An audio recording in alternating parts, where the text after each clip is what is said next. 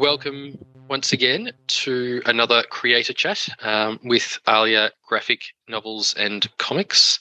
Um, I'm James. I'm from the uh, the secretary of the group, and I'm from the Melbourne Athenaeum Library in, uh, funnily enough, Melbourne. Um, and uh, I'm coming today from um, Wurundjeri land, and uh, I would like to pay my respects to um, the elders, past and present, from that land. And as a national group, I would like to um, extend those respects to the uh, elders um, of all the uh, Indigenous peoples of this land that we call Australia, um, and uh, acknowledge that sovereignty was never ceded. So today I'm here with uh, Gary Proudley, and he's a comics creator, also based in Melbourne. Um, he's been writing comics for uh, some time now. Uh, has um, recently released his the second in the Talgard series. Um, so two two volumes of of that out at the moment. Um, he's also um, got uh, Proud Heart currently in print, which is a retelling of um, the story of Achilles and Patroclus, and I believe um, also you have uh, a retelling of Plato's allegory of the cave currently available. Yep, that's yeah. also right. Yeah. So, have I missed anything? Um, no, I believe that's it for everything that's that's currently out. There's yeah. a lot more coming. Um, yeah. but yeah. Yeah, and you've also been um, editor on a heap of Gestalt comics things. That's right. Yes, so, most yeah. notably the Deep from uh, Tom yep. Taylor and James Brindle. Yeah. yeah, a bunch of other things as well. Yeah. So that's quite a quite a resume. Um, uh, but how did you like? How did you get into comics? That's um, you know, what's led to this? Um, sort of as a fairly standardized story, like most people, it was uh, me being 12 years old and superhero comics because those two things go together quite well 12 years old and superheroes, um, which, you know, is where it started. Um, my father used to bring uh, a chocolate for me home every every Friday afternoon. And one week he decided that maybe he'd bring something a, a little better for me. So he brought home a, a comic book. And yeah, that's where my love started and he was so um, he was of the um, I uh, mindset that that comics are good for you. It wasn't Absolutely. one of the one. It wasn't uh, you never had any of the oh comics are, are terrible. Comics are you know. Um, so always mm. you've, you've always had a, had that good relationship with comics right through. Not not from at home. Obviously, the world at large says yeah. that a lot, mm. um, and it's something we hear a lot. But I, I just stopped engaging with that now. Yeah, I, I feel that's a settled matter. Um, if somebody doesn't want to believe that comics are literature or comics have something to say, then they're the one missing out, not me. Yeah, it's a. I, I like that attitude. That's, mm. um, so on the flip side, we're a we're a library um, organization. What's your experience been with libraries? Uh, brilliant. Um, I love libraries. Libraries were school holidays to me. Um, sort of first week of school holidays, we'd go down to the library and I'd pick up a dozen books. I can't name the number of authors that I found at a library. Um, and more recently, libraries have been something with my. So I've got a four-year-old, and uh, they do like kids' book readings at library, which is just a brilliant way to get my son around other people his own age and engaged in books and, and enjoying them as a as a concept, as a medium, as a whatever you'd like to call it. No, that's great. So the, the generational love of mm. libraries is definitely there. Yeah, Absolutely. and so what about as a as a comic creator? Have you had much to do with libraries in that respect? Honestly, not much. Mostly that's uh, dealt with by my publisher which um, means that I've sort of been blithely ignorant and carried on happily. But uh, yeah, my, my publisher generally is is the one who interacts with libraries and gets our books in in the libraries. I I've had very little to do with it to be honest, which is mm. you know um, probably bad, but it's it's, it's just the reality. Yeah, it's um, it's it's.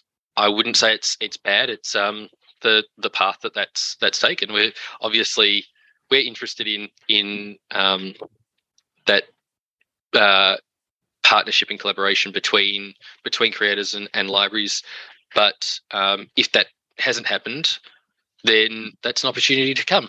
Hmm. Um, and yeah, and we we love some of the creators that we've spoken to have have um, had events and like comic writing workshops and stuff like that. So we're always interested to to hear if that's something that that has been a part of your um, your process or not. So yeah, Ooh, Yeah. um, is it is it something that you would is that the sort of thing that you would be interested in doing with libraries? That, those sorts of events and stuff. A- absolutely, definitely.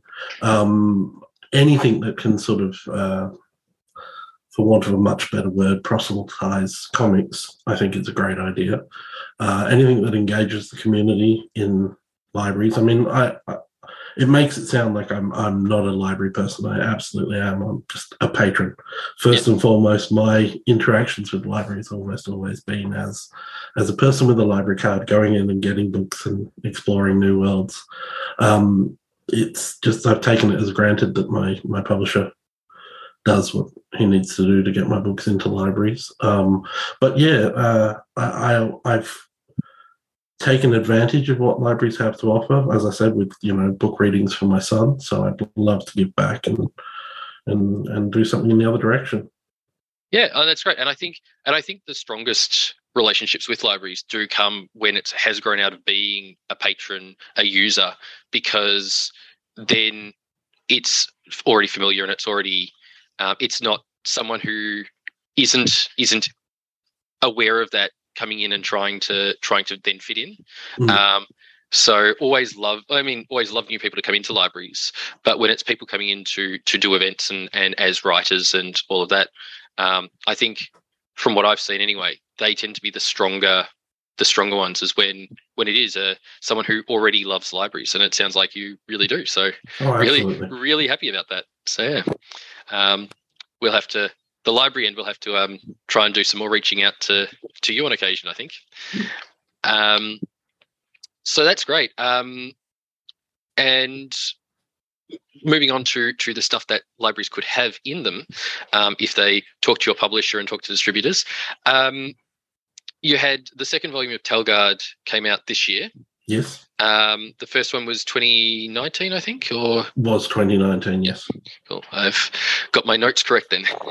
um, so, what originally gave you the idea of doing a comic that's about a sword and sorcery barbarian who uses intelligence to overcome obstacles? Um, as a D&D player myself, that seems uh, antithetical to uh, to what a barbarian is. Um, but you've made you've done it. You've made it work, and I'm interested to know where that kind of came from. Yeah, Talgard was like an, an odd thing where sort of three or four different strands came together to to make it happen and to make uh, the character what he is. Um, so as you mentioned, I've done a lot of editorial work.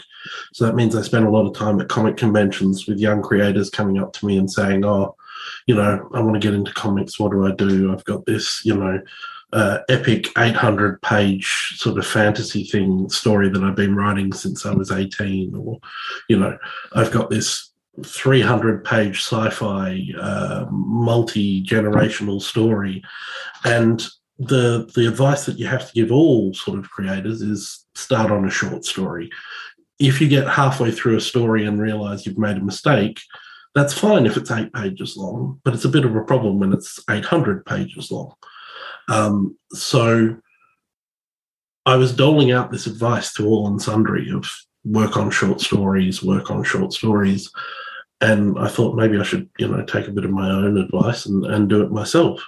Um, now, obviously, I had, but not in a sort of this sense. Um, so when you're trying to do a, a full page story, you've still got your three act structure. You introduce your problem, develop it, resolve it. You know, page one, two, three, four. Um, it would become rather boring if my barbarian character only cut his way through problems. Uh, that doesn't stay interesting for much more than four or five stories. I wouldn't think. Um, so almost the the the thinking his way out of problems came from the format rather than which you know um, people say character first and that's great but sometimes character is informed by things outside like the format that you're working in and the other thing as well is um, at, at, the conventions we'd get a lot of young comics artists come up with their work and they're, they're trying to get their first job something like Talgard, where we've all got a different artist on absolutely every story, it meant that we could give work to new artists. Like Talgard is a lot of people's first published work. We also have some artists that are, are, you know, industry veterans and have been doing this for years and, you know, legends in their own right. But, you know, there's the mix there. So that, that sort of brought it together. Yeah. Uh, so um, you touched then on the format. Um, and for those who haven't read any Talgard at this point, every story, so the two volumes are collections of independent stories that are just linked by being the same, about the same character, Talgard. Um, and they're all four pages, specifically four pages per story. Um, and so was there, and you said it was, this was about the short story advice that you were giving. Was there anything else driving that or was it just just that you here was a challenge that you'd set yourself because of the the advice you're giving?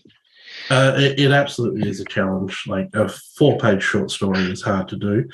Um, doing it in in series like that where it's the same character um, is also a little hard. You've got to keep it fresh keep it interesting have them be um, like you can't do a lot of characterization development in four pages, but you know, you do what you can. Um, but yes, a, a lot of it was, you know, taking my own medicine, taking my own advice. But a lot of it was the challenge involved too. Like if, if I was going to make it a little easier for myself, I'd make them eight page stories. Um, eight page stories are, uh, gives you just a little bit more room to breathe, a little bit more room to to work with. Um, but another thing is um, like uh, uh, you know a, a, story that's common to many many comic writers certainly when they're starting out is uh, a lot of projects die because artists lose uh, excitement um, an artist especially at the sort of semi-professional level that i'm at where it's sort of part-time work part-time comic artists are excited at the beginning of the story and they're excited towards the end, but everything in the middle is a slog and they're going to push through. Whereas on a four page story, it's nothing but beginning and end. There's there's nothing but excitement. It makes it a lot easier to get somebody to agree to do a story for you when it's just four pages and you know, maybe it's a week for them. And I'm guessing, yeah, not only easier to get them to agree to it, but also um, easier to then get the work out of them once they've agreed to it too. Exactly right. Yes. Um, so that's really interesting. And yeah, so the working with different artists, you've always each one so far has been done by a new artist um, that you've done. Is that going to continue? Are you interested in going back and doing second ones, second stories from any of the the artists? Uh, I've gone back and worked with artists again, but not on another Talgard. Not on Talgard. The yeah. idea is to have each four page story be a different artist. Uh, they all have the same colorist. Justin Randall, which helps produce a sort of consistency across the book. Mm. So it keeps it, they all feel the same because they have the same color palette, the same uh, style of coloring throughout the whole book. Justin does a brilliant job of bringing together because I mean we have artists with very manga influenced styles, we have artists with very sort of gritty noir styles, we have artists with poppy sort of uh, you know Marvel house style superhero. There's the whole gamut of sort of comic book mm, influences in Talgard, but Justin manages to make it feel like a cohesive whole. Yeah, and is there anything anything else you do to to ensure that? Like, I, I assume one person designed all the characters, and then you give that design to the two artists who are working on it. So you don't have Talgard in one with, you know, spiky hair and then in the next it's, you know, long dreads or something like that. Uh, yeah, so like a lot of Mark Noble was the the person who designed Talgard, and there was a lot of uh, back and forth between Mark and I. Mark's a brilliant artist, um, but I wanted something that would be obviously on uh, the same character, even if some other artist drew them not quite on model. So uh, the long dreadlocks tied together is, you know, with a beard, is uh, fairly sort of um, iconic. Uh, you know, you, you can you can recognize that character as that character, no matter what situation or art style they're in. Yeah. Um, yeah, so and that's and does that go for multiples? Like there are other recurring characters as well. So you know, at what point do you say actually I want to get a character like um uh Teardrell? I mm-hmm. is that the right way to say it? Teardrell? Yes. um yeah, so uh, most of the time a character is designed by the person who drew the story in which they first appeared. So uh, the first Talgard story went out to Mark Noble. I had him design Talgard obviously put a lot of effort into Talgard's design. Uh, uh, Katie Houghton Ward designed Tidril. Um, she did a brilliant job on that one. Uh, but, you know, um, different. So uh, Sasha Brenning, who does our covers, uh, did uh, the design of Regal, um, which is Talgard's mentor.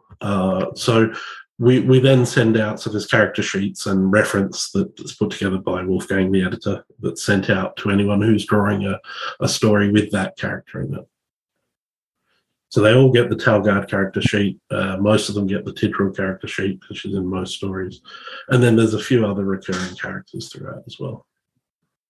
And then it goes from there to so this reference goes out to the artists. And then what's it like collaborating with so many different artists um, who are each going to have their own techniques, their own processes, their own styles.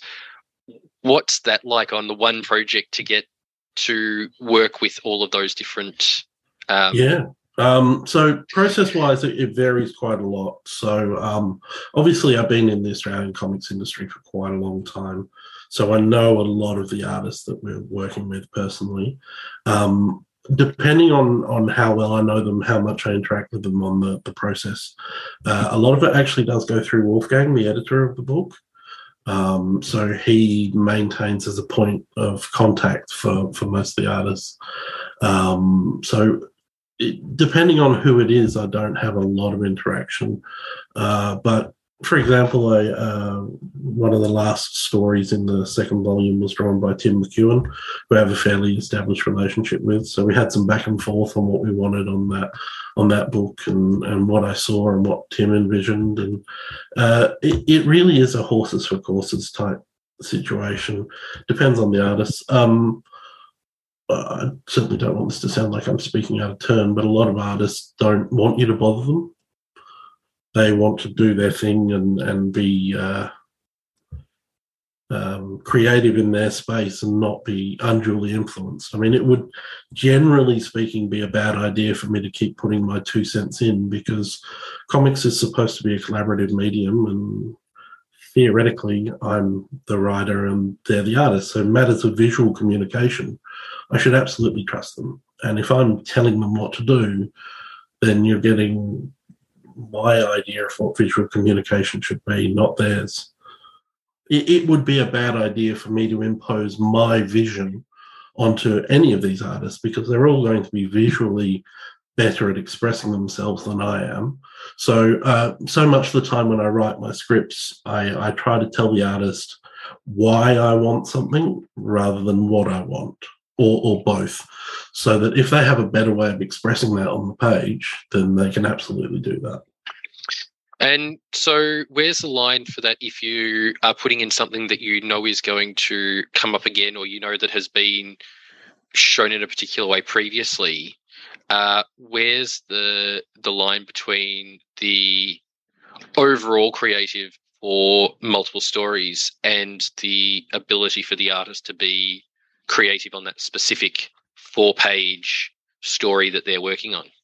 Yeah, if if it's a, a recurring character, I'll usually put a note in that says uh, see Talgard and the you know, soul sword for reference on on what a soul sword should look like, or or see this story, that story for for reference. So if there's anything sort of specific, like a character sheet that they need, I'll put a note in the in the instructions of the panel that the character first appears on.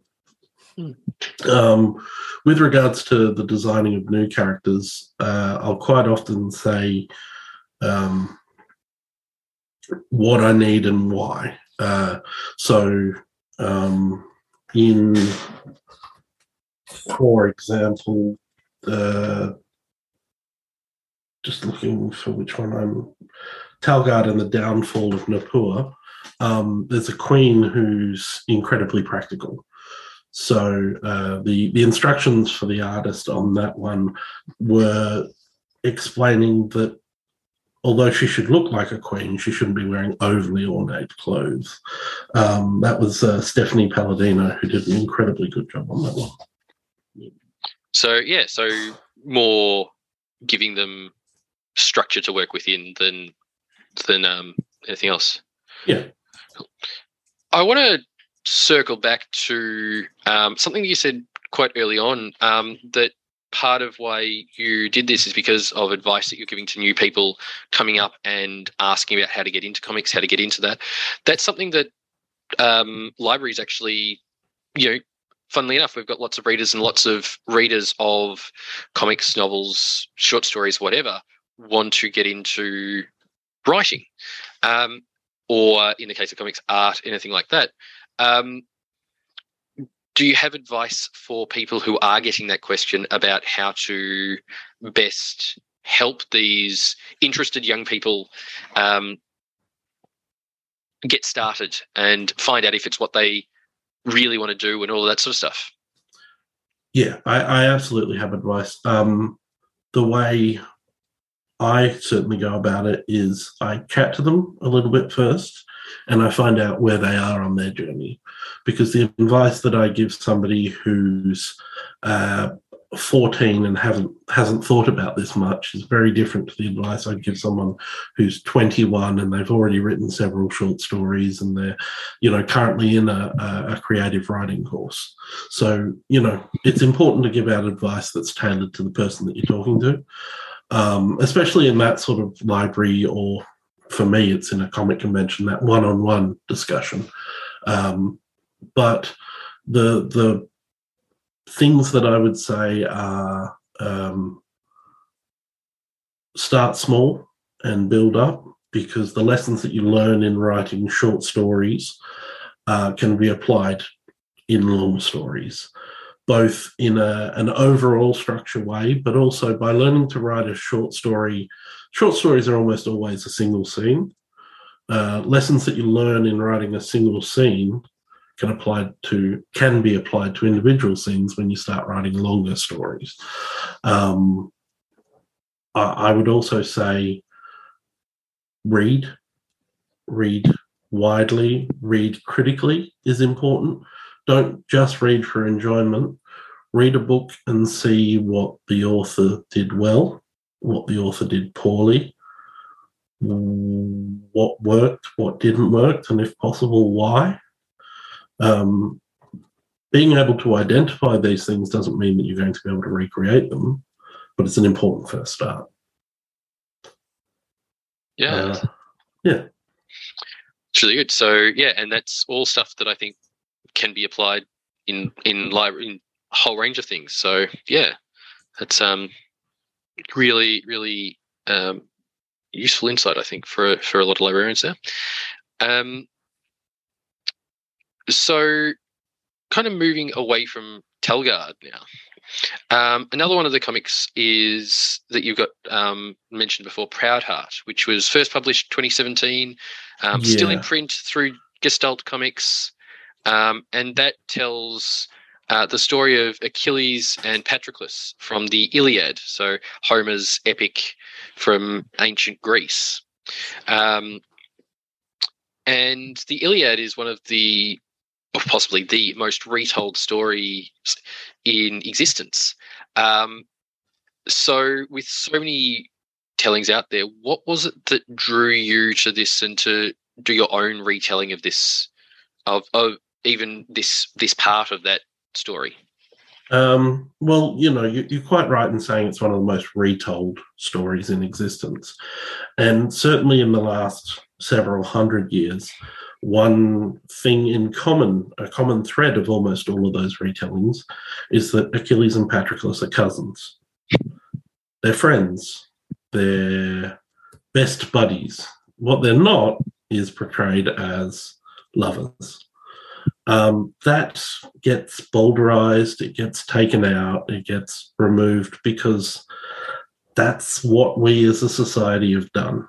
Uh, you know, there, there's like a, a, ridiculous misconception that sort of homosexuality is like a recent thing, uh, you know.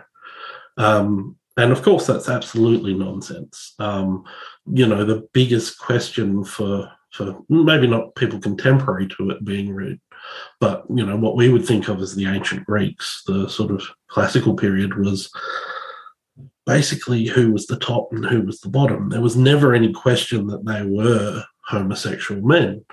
Um, you know, societally, uh, as I understand it, um, sex was not considered as a thing that two people did. It was something that one person did to someone else.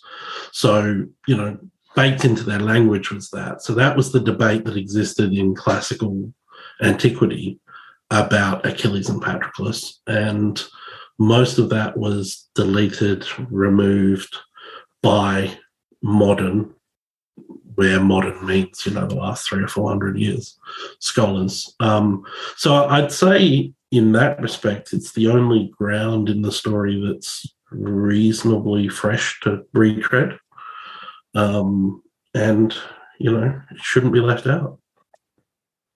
Yeah. So, um, are there uh, are you aware of other versions of the Iliad that are currently available that have this, or is your telling of this actually kind of unique at the moment, at least in English? No, the, the most famous one, which I haven't read because I don't want to be unduly influenced by it, because um, it, it's this is a book that's still in process. So the, the first issue was released, but it's going to be released down the track as a uh, as a graphic novel retelling the entire Iliad as a love story. So that I mean that's the the central tenet of of Proud Heart is retelling the Iliad as a love story, the love story between Achilles and Patroclus. But there's a Song of Achilles is uh, the most famous one out there, and I'm blanking at the moment on the name of the author. Bear with me a moment uh, that's a, a prose um, retelling of it. It's uh, Madeline Miller. Sorry about that, but I've I've very specifically not read that one because I don't want to be influenced and don't want to take on board her her um, her viewing of that love story. Yeah. Um, well, is that something that you um, uh, so is that something that that worries you um, generally in, in, making stuff is is taking on someone else's view and putting that into your work. Yes. Um, uh, after I finished a story, um, I'll quite often go and binge uh, movies, TV shows, books, comics that are similar in theme uh, to what I'm doing because uh, I, I, don't want um, so, you know, taking Talgard as an example, nobody wants to read my version of Conan. Uh, what's the point? You may as well read Robert E. Howard's version of Conan. His is much better. Um, people might want to read my version of Talgard, though. Uh, it, I feel it's important to understand the the genre that you're working in, but um, to do your own thing. Otherwise, what's the point? Um, and so, and the way you do that is to try and avoid reading stuff that's or exposing yourself to stuff that is too similar and beforehand, and then watching a lot of stuff that is similar to make sure that you're a bit different afterwards. Uh, so, that- what, what what usually happens is so I mean obviously in the past I've read Conan books, but I didn't reread them in preparation of writing Talgard. And when I finished and I finally wrapped up my Talgard book, I'll go back and I'll read all the sword and sorcery, which is what Talgard is, that people have been recommending to me while I've been working on it, because uh, you know when you stop yourself from enjoying something, you crave it even more. So, you know, by the the sort of injunction on myself, no sword and sorcery. Um, like the only thing I've read of sword and sorcery in the last four years would be Headlopper, which I was assured was nothing like Talgard, and it's not, which is great. Um, there's a comic out there called Headlopper, which anyone listening should, you know, go and find. It's amazing. Um, so does that then? So to bring it back to Proudheart, then um, is the how much do you do research on the different versions of some of the other events? So obviously you've got the um, the story about Achilles and Patroclus that you want to tell, but then you look at Agamemnon and Menelaus and Odysseus, and there are different retellings of these stories that have sometimes a little, sometimes quite wildly different personalities and things like that. So, how much research do you do, and how do you like separate that doing research from the potentially ending up with what you were just saying about having someone else's story being presented by you? Yeah, um, like uh, I, I do quite a bit of research. Most of my research for Proud Heart, though, has been um, different translations of the Iliad because you can get a very different feel. And I'm trying to find because you know not not speaking Greek or ancient Greek means that I'm reliant on the translators and how they bring uh, the traditional version to, to life in English. Um, so what I've tried to do is read prose versions to understand the content and uh, poetry versions to understand the feel uh, of the book. Um, you know, the the sort of uh, modern retellings. I'm I'm happy to to watch or or read any sort of stuff like that, as long as it's not specifically a romance between Achilles and Patroclus. Um, then I'm, I'm happy to to research as much as I can. Yeah. Um, and so that also brings this that the Iliad kind of fits sits in this weird space of almost biographical fiction for the for the people in there. There's um, some of some of the people are considered legendary characters. Some of the people are considered uh, very real historical figures. The Trojan War is a was an actual thing that happened. Exactly how we're not sure. Where do you see then? Well, the Iliad and your version in Proudheart. Where does that fit in the modern Western ideas of fiction, non-fiction, and all of that?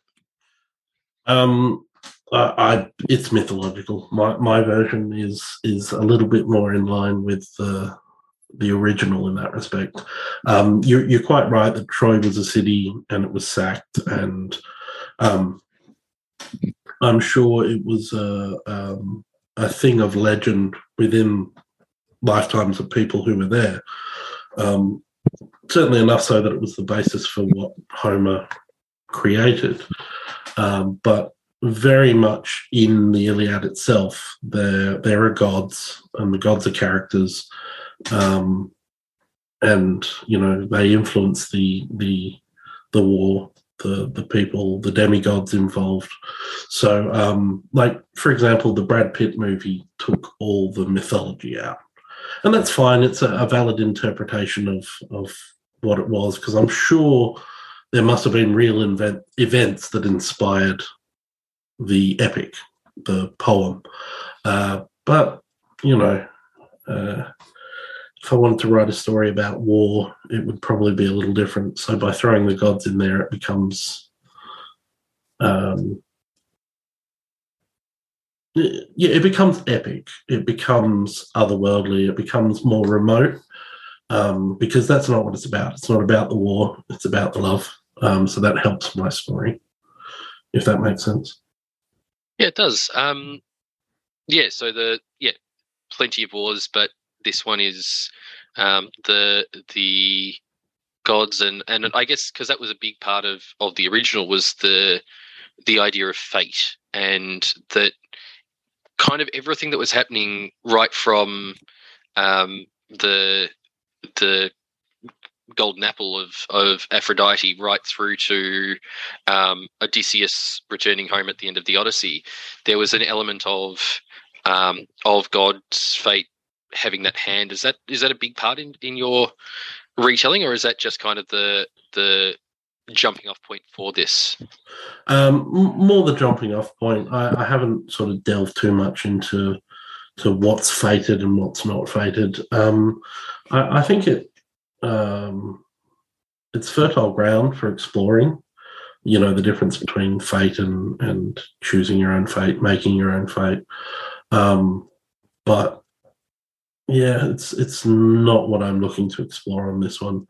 Um, there's uh, you know a, a, lot of the elements of the Iliad aren't in the Iliad. You know the horse uh, is not in there. Uh, a lot of you know the the um, the golden apple and Paris choosing the most beautiful goddess, not in the Iliad. They're all in the the cycle, but not not in it itself. So there's a lot of um, things that you carry with the Iliad um, that just come with it that are outside it, just by virtue of it being, you know, the oldest part of the Western canon. I think. Um, so, you're and so your telling is trying to very closely stick to being the Iliad, or are you? No, no I guess what I mean is there's just so much that comes with it that you can get lost in the woods. Um, so my my watchword, my focus has just been the love story between these two men, and you know, um, I, I feel comfortable about telling this love story, even as a straight guy, because this was a society in which these men were treated very much the same way I'm treated as a straight, white, cisgendered male. Um, they were just men who were in love, and that was the end of it. Like I, I wouldn't feel comfortable telling a story about coming out. That's not my story to tell. Uh, you know, much in the same way that I wouldn't feel comfortable telling a story about, you know, uh, being an immigrant or I, will certainly have those characters in my story, but that can't be the central focus of the story. But I'm a man who has been and is in love, and that's what this story is about, and that's what I'll focus on. And the the the things that are happening around them uh, the the context rather than the content. And it is very easy with the Iliad to get lost in the woods because it's an epic with so much uh, around it, so much being built around it. You know, uh, you you pick any any character at all in the Iliad, and there's a story somewhere about that specific character in, in you know tradition. Um, it, it's very much like the root of the tree, almost of of later Greek myths. Um, so, yeah, it was very important for me to stay focused on the love story between these two characters, these two men. And what about the other love stories that pop up? Uh, how much do they play a part in it? So, because you have um, Paris and Agamemnon and Helen, and you have um, the uh, and again, I'm not sure if this is part of the Iliad or if it's some of the baggage that um, the extra stuff that you were saying, um, the Cassandra, I think it is, the CRS, um, and the the priest who believed her, um, and the brotherly love between Paris and Hector. How much do these other love stories play a part um, with within the the love story of of um, Achilles and Patroclus? Yeah, um, not a lot. Uh, the Cassandra stuff, I'm pretty sure, does come later, and the the Paris, uh, Menelaus, and um, uh, uh, Helen stuff. I guess if anything serves as a contrast, the and you know these guys, uh, Achilles and Patroclus have a great relationship, and there's this terrible, toxic, you know, war relationship. Um, so, i- if anything, there is a, a, contrast to be served there. But you know, um, you can sit and list the the characters and subplots in this this story for you know many hours. So it would be so easy to get lost in all those. Um, but really, it's just the um, the the context and the the setting almost for the story of of this love. Um, obviously, I have to build up Hector um, a fair bit to to give Achilles a foil. Um, so Hector and his wife get a few scenes. Um, so their love, but you know that's just as a you know you have to care about the character.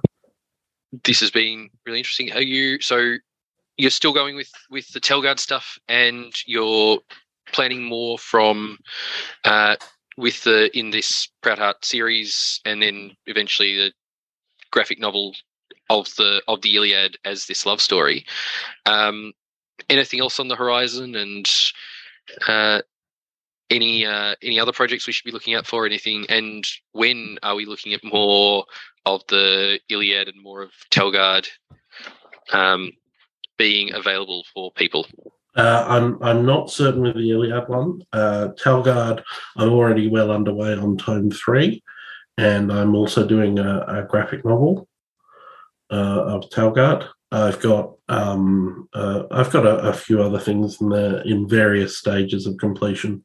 Um, there's always quite a long lag between something being written and something coming out with comics because artists work so hard and so long. Uh, you know, it's very easy for me to type, you know, a thousand ships on the horizon. Then, you know, that's 14 hours for my artist to draw, you know, 10 words that I've written. Um, but I've got um, book three of Talgard. I've got uh, some sci fi stuff coming up that um, deals with, I mean, uh, as much as I hate to say it, there used to be a prevailing view that Nazis were bad. Um, uh, that seems to have disappeared somewhat, which is scary. So, you know, there's some pretty ham fisted sci fi of mine that is, you know, reminding people, hey, Nazis are bad. Let's not forget that. Um, I've got some stupid stuff coming out too. Like, I've got a um, uh, kaiju comic coming because, you know, things can be fun as well as literary. Uh, so I've got um, Kong-U-Tan, which is you know legally distinct from King Kong, uh, a giant orangutan fighting the kraken. Because why not? Yeah, yeah, that sounds that sounds fun. Um, and so, if people want to keep up to date with with what's happening, so I know that you also have a lot of the Talgard stuff is also available on your website. Yeah, that's yeah. right. Um, um, so they can find that at garyproudly.com. That's proudly with an E towards the end. Yeah, and we'll put that in the, the description as well. Awesome, so, thank you. That link. Um, anywhere else that people should be looking to check out? And obviously, you said talk to your publisher, being um, Wolfgang at um, Gestalt Comics, if libraries want to get the hard copy versions of Talgard or Proudheart or any of those. Yeah, or um, the uh, allegory of the cave. Allegory, um, yeah, uh, probably the best place to find me outside of Gestalt Comics' website would be on Twitter, where I'm uh, at Gary underscore proudly.com because, you know, Twitter is a, a writer's medium and I feel awful on Instagram posting the work of my collaborators. Yes, I, I think there are a lot of librarians out there who who sympathise with that. Um, mm. uh, Twitter is definitely a, a library um, industry space as well. So mm. um, we, we're good with words, uh, not necessarily. Um, certainly not speaking for all librarians, but uh, not necessarily as comfortable um, engaging visually sometimes. Mm. Um, so yeah, so um, good to know that Twitter's a good, and we'll put that in the in the description as well. Um, but before we finish up, um, we ask this of all our guests who come in and have um, have a chat with us. Um, what are three comics or graphic novels that you've enjoyed recently, um, and that you would encourage others to to check out? Yeah. Um, well, the first one is I've been rereading uh, Neil Gaiman's uh, Sandman.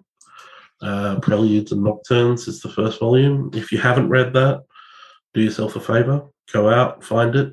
Um, that is absolutely part of the Western canon of comics.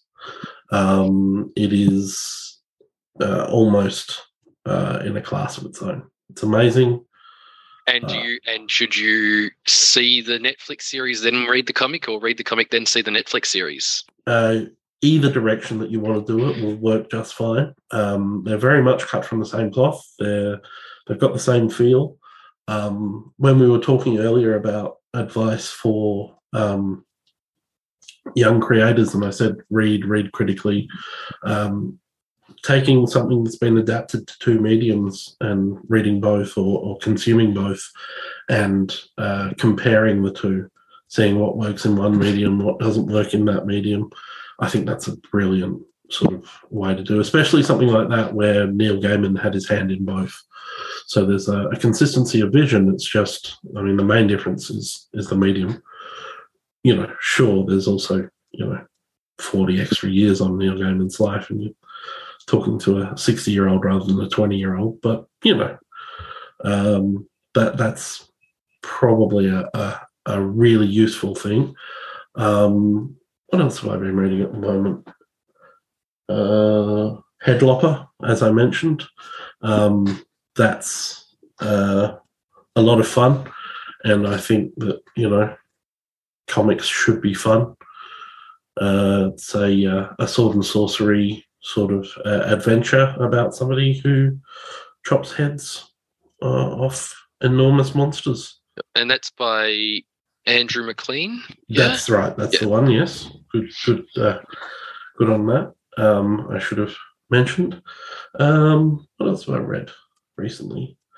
Um, this will seem like a, you know cross promotion thing with Gestalt, but there's a book recently came out by an Australian creator called Paul Mason, who um, Doctor of Comics. He's an incredible creator. Book called Flock that um, you need to read to believe. It's a, a fictionalized account of the Emu War, um, and it's bonkers and amazing and fun.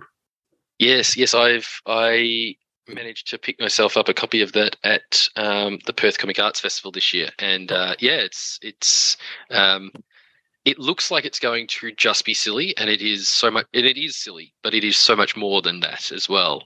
It is, Um, yes. Yeah.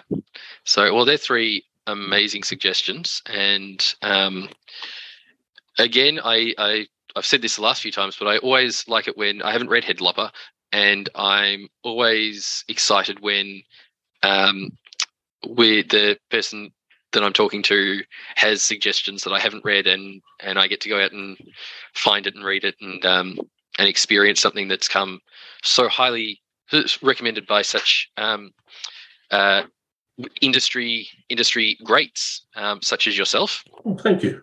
Um, so, and I think that's uh, everything we had. I had uh, planned for the interview. So, unless there's anything else you wanted to, No, I mean, this has been great. well, Thank yeah. you. Uh, thank you again, Gary. No, thank you for having me. It's been a pleasure. Thanks for listening to Alia Graphic Podcast. Hit the subscribe button on our YouTube page and subscribe to our podcast on Apple Podcasts. You can also follow us on Twitter at Alia Graphic, email us at aliagraphicinfo at gmail.com, and check our blog, aliagraphic.blogspot.com, for updates, monthly roundups of news, and new release titles.